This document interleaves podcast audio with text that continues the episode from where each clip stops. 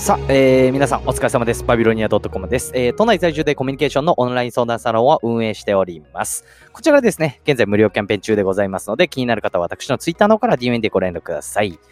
ということでですね、えー、今回のお話なんですけれども、えー、こちらがですね、まあいろいろ何かこうね、えー、人に対してこう説明だったりとか、何かこう提案をする機会ってね、まあ普通にビジネスの場でもあったりだったりとか、まあ普通にね、えー、友達だったりとか友人、知り合いと話しているとき、いろいろな場面で、えー、あったりすることあると思います。そんな中で、自分の言葉がなんかこうね、うまく相手に伝わってるかなだったりとか、そういった心配な部分あるじゃないですか。そんな時に、あなたのその説明している言葉を、えー、魅力的にする。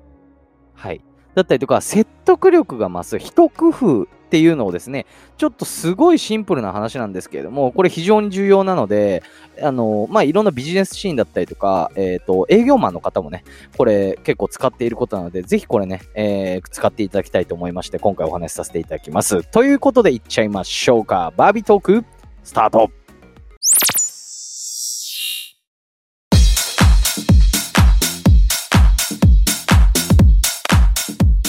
さあ、えー、今日も始まりましたと。はい、えー、懲りずに話していきたいと思います。はい。自分でね、いつも話してるんですけど、何に懲りずに話してるのみたいな感じかもしれないんですけども、これはですね、えー、聞き流していただければと思います。はい。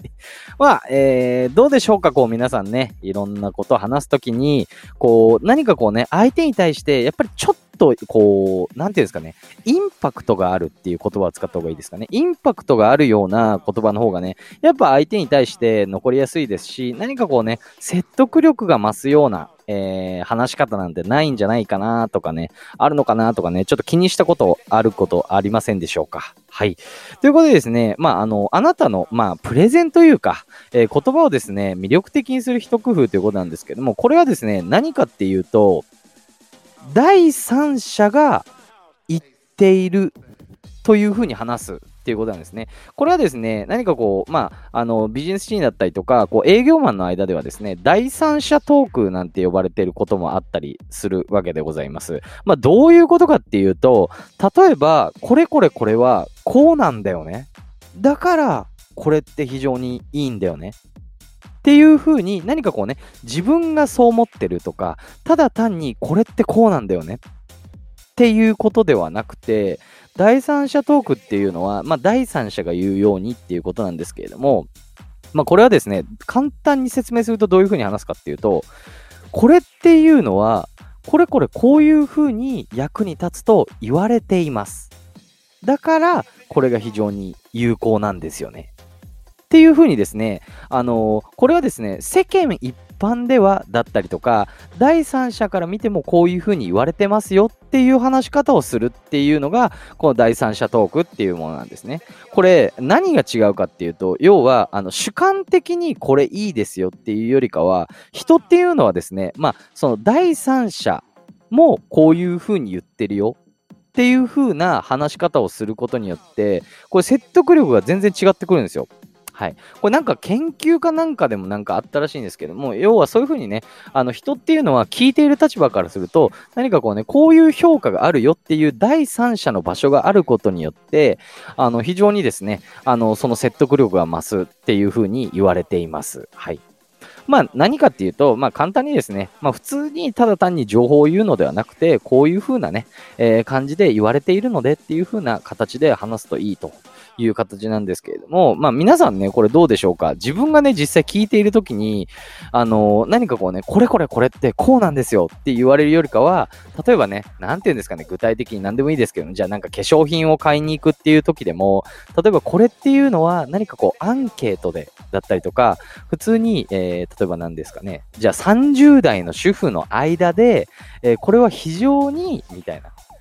非常にこれは使いやすいものと言われているんですね。だったりとか、あの、買うお客様だったりとか、購入されたお客様も、こういうふうに言われてるんですね。って言った方がどうですか？なんか、ああ、そうなんだってなりませんでしょうか？まあ、これが第三者トークっていうものなんですね。はい。何かね、こう自分がこう話す時にだったりとか、えー、話している時、何かこう説明する時、何かこう提案をしている時に、まあこれ非常に、えー、使えるものですし、まあ嘘は言っちゃいけないんですけれども、あの、そういう風な話し方をするだけで、全然、あの、その人がね、あの、目の前の、あの、聞いている相手が、あの、全然こうね、えー、聞く印象が変わってきますよ。入り込んでくる情報量が違いますよ。ということでですね、え、今回はこの第三者が話す、話しているよっていうですね、第三者トークっていうものをですね、えー、お話しさせていただきました。まあ、これもですね、いろんなお話の仕方だったりとか、話のつなげ方っていうことも非常に重要なポイントになってきてます。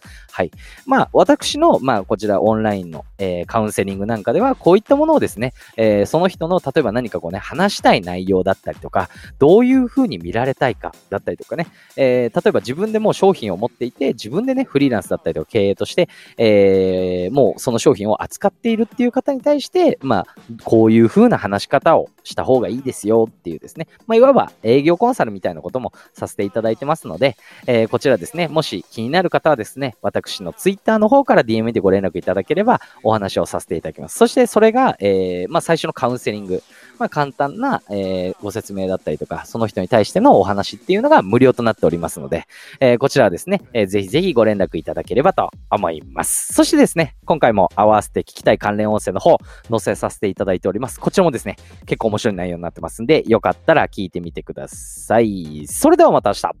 バイバイ